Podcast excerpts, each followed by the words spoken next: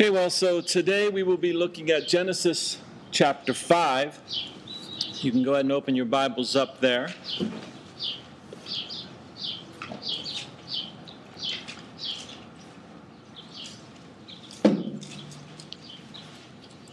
But before we go ahead and study chapter 5, I'd like for us just to do a little review of some of what we covered at the latter part of last week's study.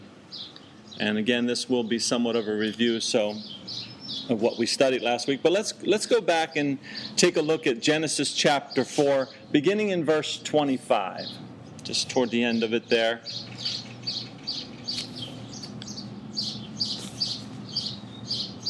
It says, And Adam knew his wife again, and she bore a son and named him Seth. For God had, has appointed another seed for me instead of Abel, whom Cain killed.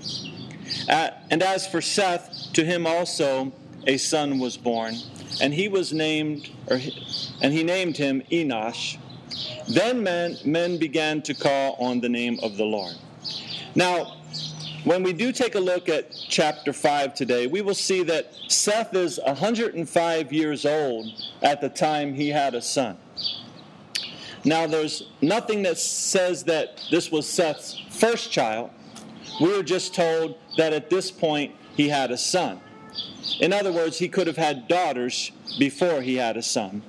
So, as I mentioned last week, a lot of time is flying by here in the first four chapters of Genesis. Seth is grown and married, and we have found out now, of course, that he has a son of his own. And as I also mentioned last week, it's important to the whole story that Seth's, that Seth's name is mentioned here in the genealogy. And last week I took you to Luke chapter 2, where we looked at the genealogy of Jesus, and we saw where Seth was in that genealogy. So from the lineage of Seth would come the Messiah. Again, that's the reason for the importance of him being mentioned here. And from Seth and his son Enosh, verse 6, 26 there tells us that then men began to call on the name of the Lord. And we talked about that last week as well.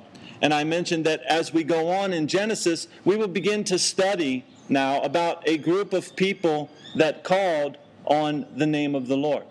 Their focus was on God. So, with that, we'll move on into chapter 5. And in some of your Bibles, there it may say Adam's family record, or it might say the book of the generations of Adam at the beginning of chapter 5 there. And again, keep in mind that we're going to look at only the descendants of Seth's line now as we go on. And this is often referred to as the royal line because of the fact that the descendants of Seth believed in and followed God. And that's the line that we're going to tra- trace. The people that called on the name of the Lord. From Seth's family, that's called the royal line because they believed in and they followed God. And in that sense, you and I, as believers in Jesus Christ by faith, we're, we're of those people that call on the name of the Lord. So that's why we study the word of the Lord that we might grow in the grace and in the knowledge of the Lord to see how He wants His people to live. So in verse 1, it says, This is the book of the genealogy of Adam. In the day that God created man, He created him in the likeness of God. Now, we've already talked about this in the past, but here we see a couple of things pointed out to us. For one, uh, what we are about to see here in chapter 5 is called the book of the genealogy of Adam. A book is a written record. So mankind, from the earliest of days, could both read and write. Evolution teaches that they could not, that that didn't come along till much later. But the Bible teaches that from the earliest days, mankind could write. The book of Genesis is believed to have been written by Moses, whom, whom of course we'll get to as we study along here. Now, the second fact, though, that we see in verse 1 is that God created man in his likeness. We saw that in Genesis chapter 1 as well.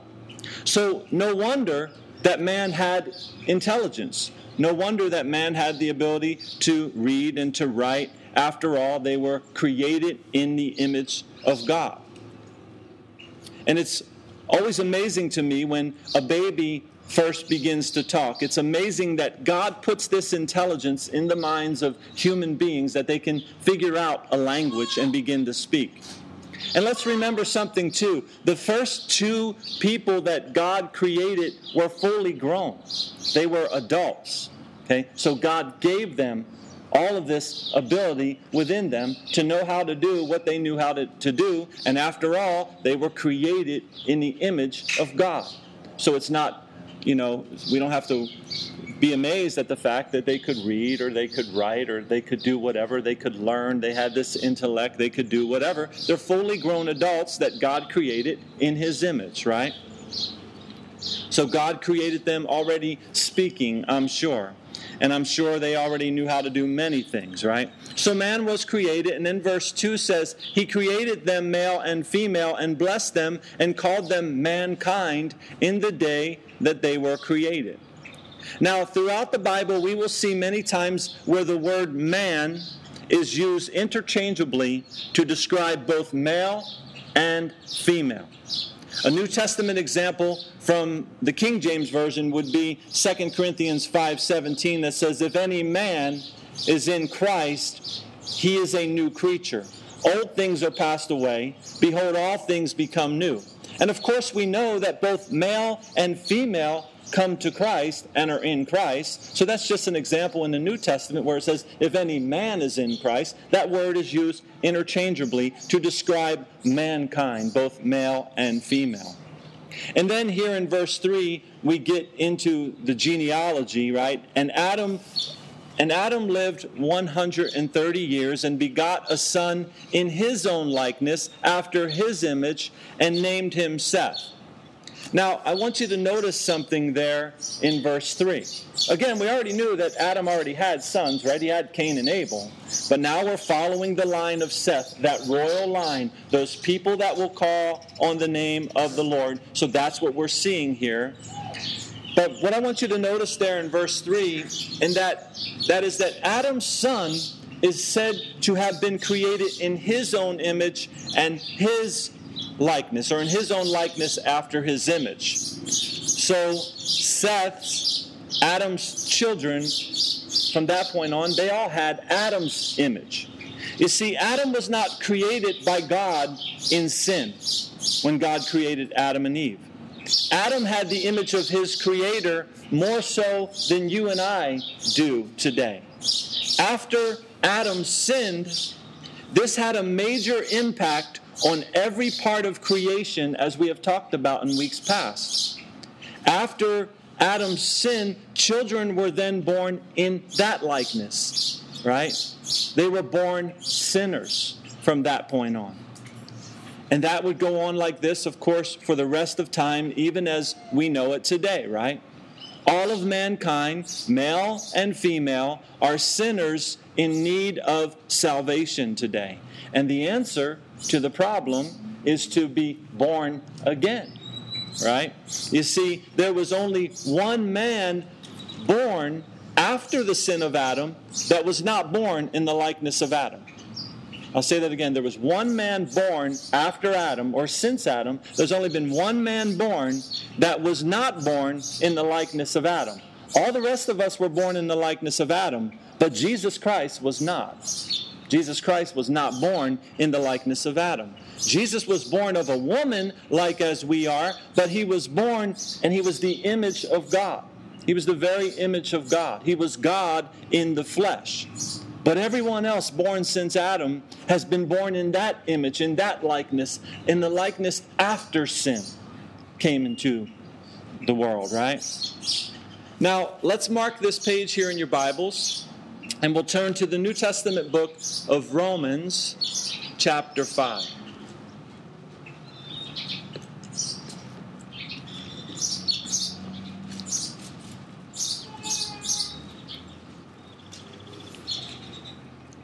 Romans chapter 5.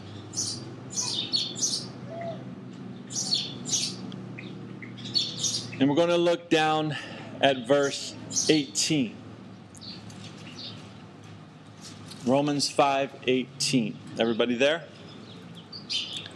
It says, Therefore, as through one man's offense, judgment came to all men, resulting in condemnation. Now, pause right there. Because who is this one man that the Apostle Paul is writing about here in Romans chapter 5? Well, it's Adam, of course. And Adam's sin resulted in judgment to come upon all mankind from that point on. They would all be created in his likeness, in his image, right? In that sense, okay? Both male and female. And the result of this judgment was, as it says there, condemnation. We are all condemned as the result of sin. We are born sinners into this world. But of course, we know that God provided an answer for this, didn't He? And verse 18 continues there and says, Even so, through one man's righteous act, the free gift came to all men, resulting in justification of life. So you see, in love, God has given to all of the world a free gift. And we call this His grace, His unmerited favor. Anyone can receive this gift by repenting and saying yes to Jesus, becoming a disciple, a follower of Jesus, a person of God, right? And the result of that, when a person does that, is they become justified.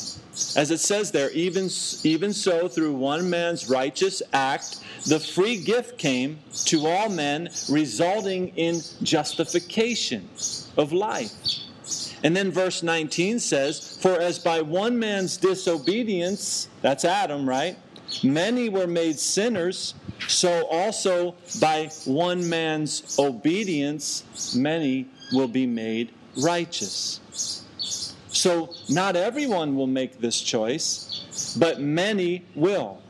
And it's all to the glory of God, and it's all because of the grace of God that He's given us this gift to mankind to have the opportunity to come back in right standing with Him. So, as we flip back to Genesis chapter 4, again, we learn that from the time of Adam's sin on, mankind was born in the likeness of Adam and Eve, right?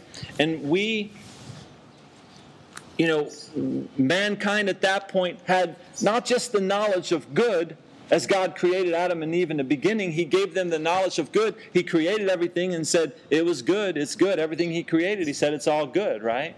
And He gave Adam and Eve good, but then, of course, mankind came to the place of, through disobedience, of having the knowledge of evil as well. And you and I are born into the world today with both the knowledge of good and evil. And verse 4 continues and speaking of Adam, it says, after he begot Seth, the days of Adam were 800 years, and he had sons and daughters. So all the days that Adam lived were 930 years, and he died. So Adam would live a lot longer after Seth was born, and more children were born to him. And then the, the day of Adam's death did come. The man that made the choice to disobey God and thereby bring death to all of mankind was now himself dead.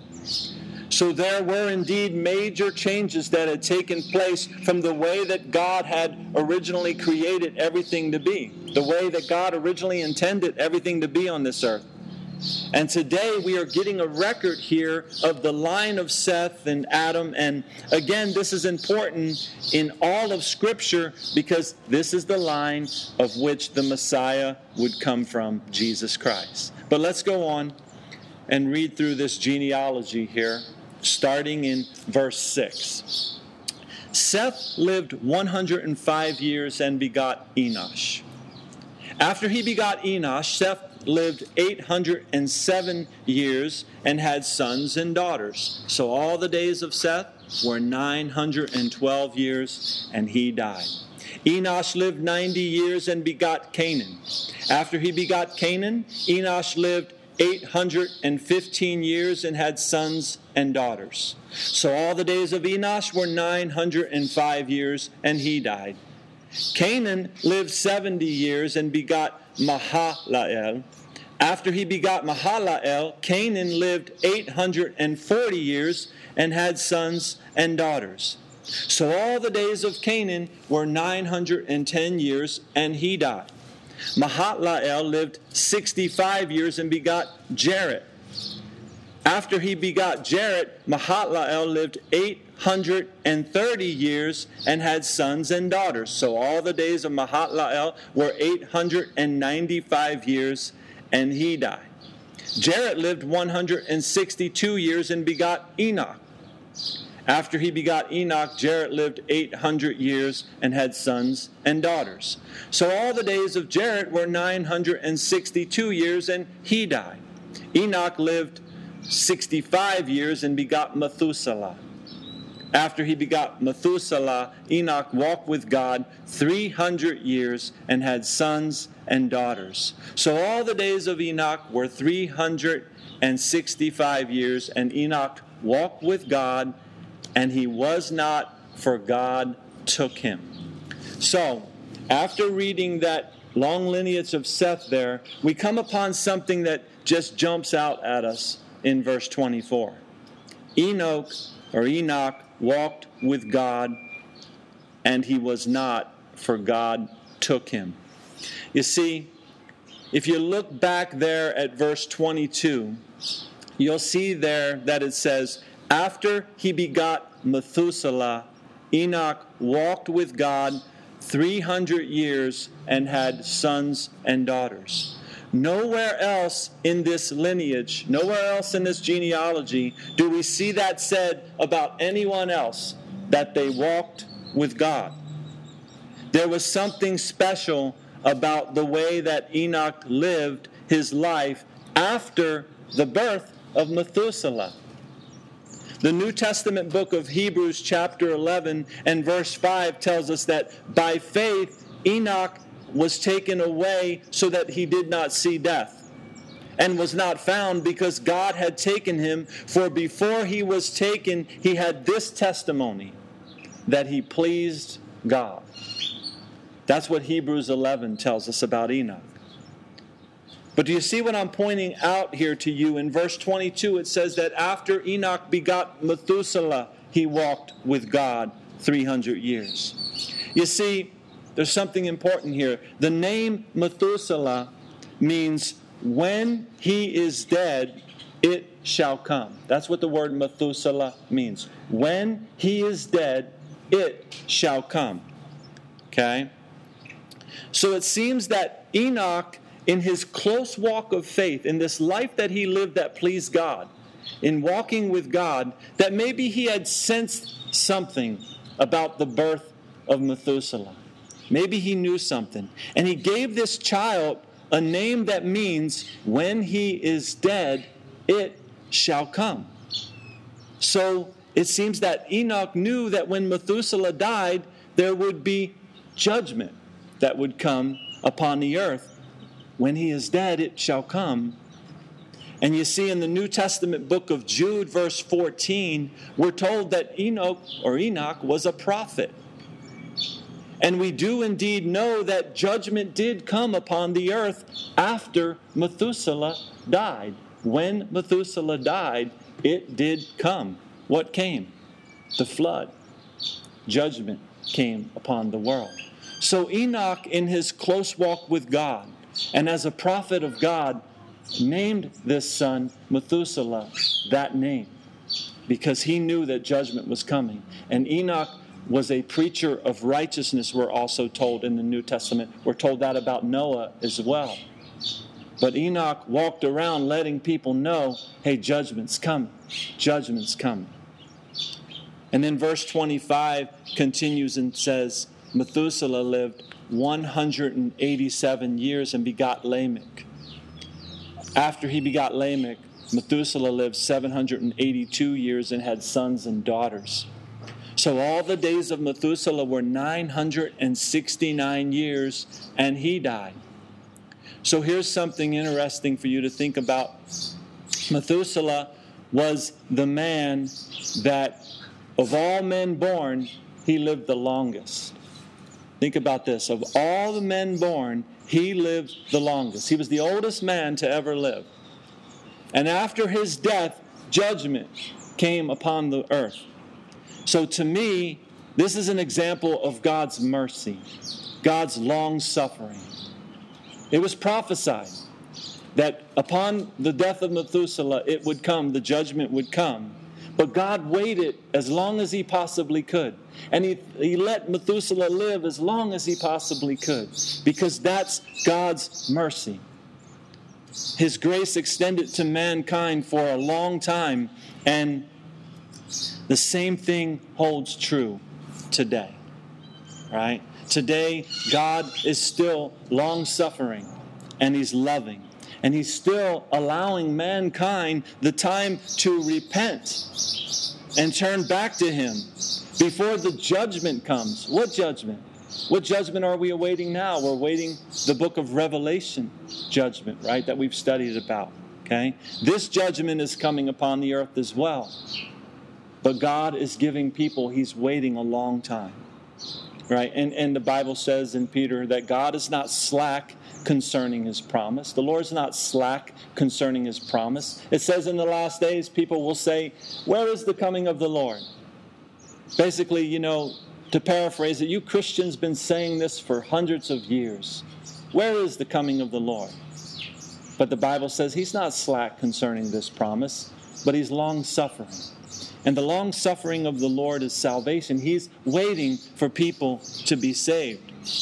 And so we see it all the way back here, and we see it in our time now as well that God is merciful and long suffering. And verse 28 continues and says, uh, And Lamech lived 182 years and had a son. And he called his name Noah, saying, This one will comfort us concerning our work and the toil of our hands because of the ground which the Lord has cursed. So, so now Noah is born. He is now in the picture here of this biblical timeline. And we know that Noah will play a big role in the judgment that was to come upon the earth. The garden, right, was a perfect place that God created man to be. But sin destroyed all of this. The ground was then cursed, we studied, right? But God would use Noah to wipe the, the slate clean, in a sense, right? Man would still have the propensity to sin after that, but there would be a new start, a fresh start for mankind. So, in this sense, Noah was born to give man a chance at comfort again, like Lamech said of his son. Mankind was given the opportunity to start all over again. Noah would go on to be, like I said earlier, what Peter called a preacher of righteousness. And it's in Jude 14 and 15 where it says that about Enoch as well, that he was a preacher of righteousness. And Enoch warned the people of the pending judgment that was to come, just as Noah did. Noah spent all this time building this ark and being mocked, I'm sure, for doing so. And today, much of Christianity is mocked for preaching the coming of the Lord and that you need to get ready. Right? But the day of judgment came then, and the day of judgment will come now. But mankind, though, was given a period of time back then to repent before the great judgment. Right? But this time, as we live in this day and age, it's, it's the last chance. God has provided one final way to enter into his great comfort, and Jesus is the way. And Jesus is the only way. The next thing to take place in the history of the earth is the coming final judgment upon sin. And we today must live in righteousness. We must be preachers and teachers of righteousness. And Titus 2:11 tells us that this is what the grace of God teaches us to do. It teaches us to live righteously. to live soberly, to deny ungodliness. Let's mark this page and turn um, to Ephesians chapter 4. We'll come back and finish up with Genesis 5, but Ephesians chapter 4. In the New Testament, we find Galatians and then Ephesians, 1 Corinthians, 2 Corinthians, Galatians, Ephesians.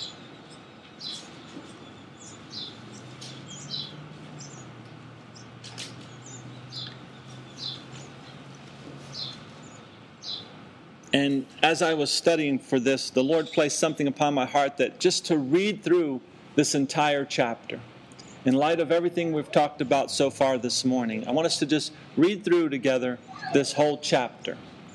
So, Ephesians chapter 4, verse 1.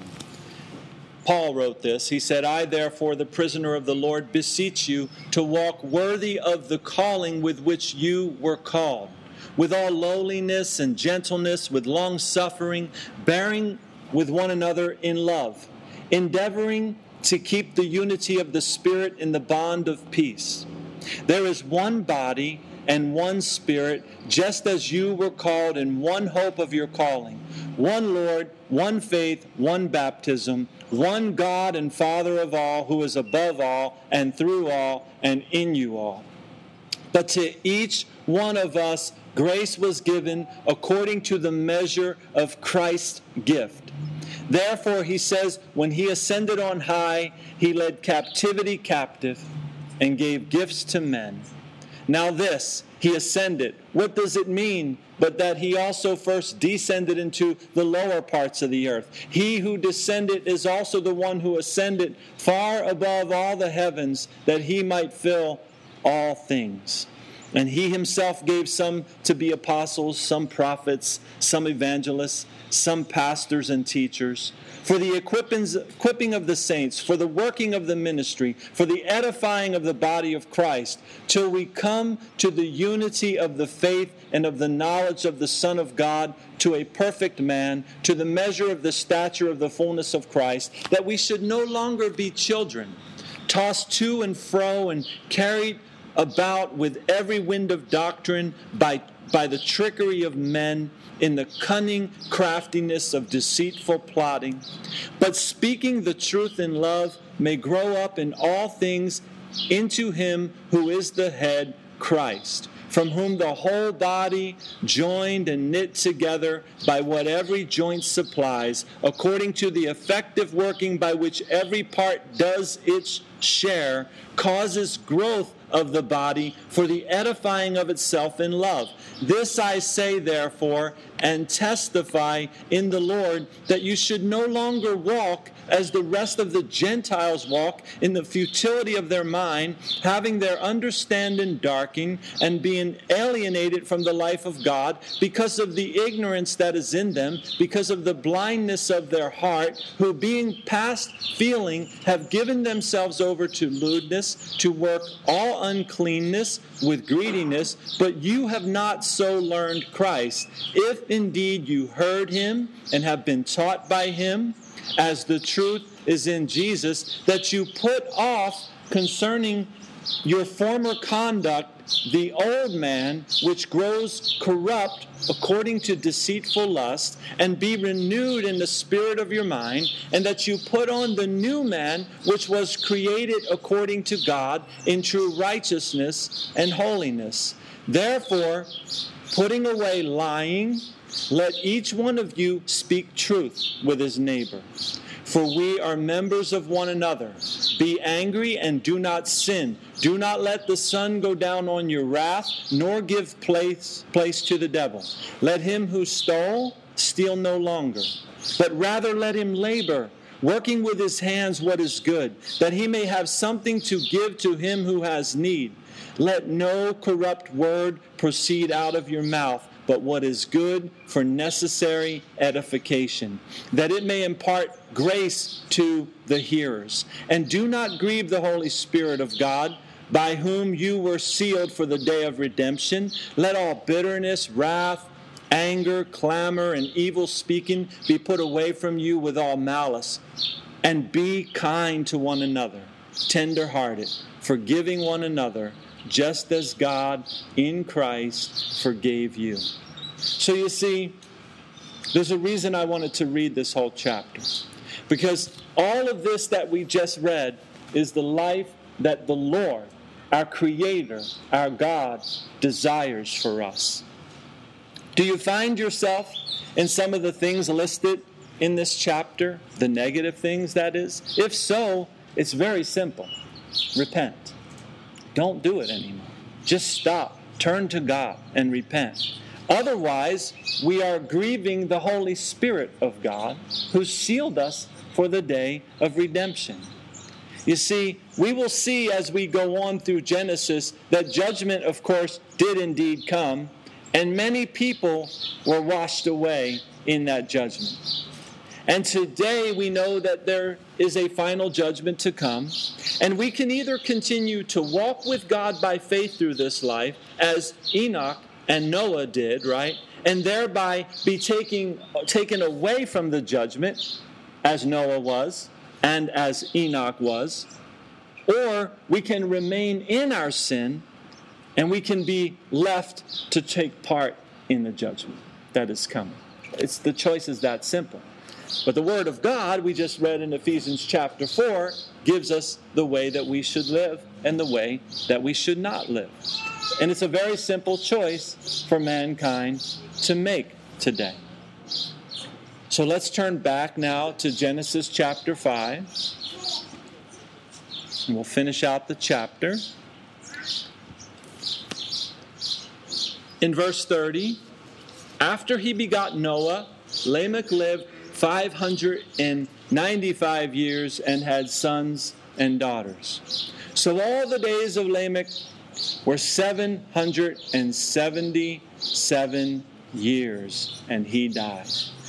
And Noah was 500 years old, and Noah begot Shem, Ham, and Japheth. So, Lord willing, we will continue on in our study, and we'll study about Noah in future weeks. But there's one last thing that I want you to take note of here in chapter 5. And that is, is that in all of this genealogy, eight times we see the words, and he died. This person lived, and he died. This person lived, and he died. It seems that God wants us to be aware, aware of our mortality. All of these men that we've seen here thus far in the Bible were great men and they were of the royal line, right? And with the exception of Enoch, they all died. So we are still under the effects of the sin today, the effects of the fall, I should say, in these physical bodies, right? If Christ does not return, we will all die. So the question that remains for us today is how then shall we live? Shall we live for ourselves? Shall we live for the pleasures of this world? Shall we get all we can, take what we want, do what we want?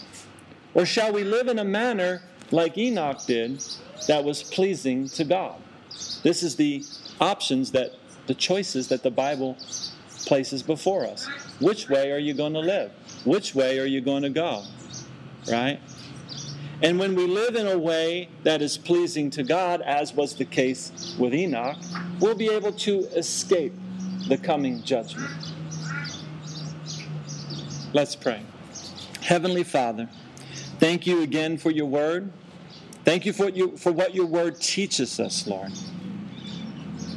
Lord, again, it's so easy as we walk around in these bodies to, to be fleshly people to be carnally minded people, to be selfish people, Lord. It's, it's so easy to walk in that way. But as we see your word, as we see your will for us, you are our creator, and we see that you have a different way. You have a better way for us to walk in, Lord. And I pray, Lord, that each one of us here will make that choice, Lord. And those that will listen to this recording, that they will make that choice as well, Lord, to turn their hearts unto you to fix their eyes on you, and to live in a manner that is pleasing to God. And Lord God, there's no way that we can know these things if not for your word, your holy word. So thank you for your word. And I pray that your word will take root deep within us and have its effect upon our lives. We pray your will to be done in all these things. In Jesus' name, amen.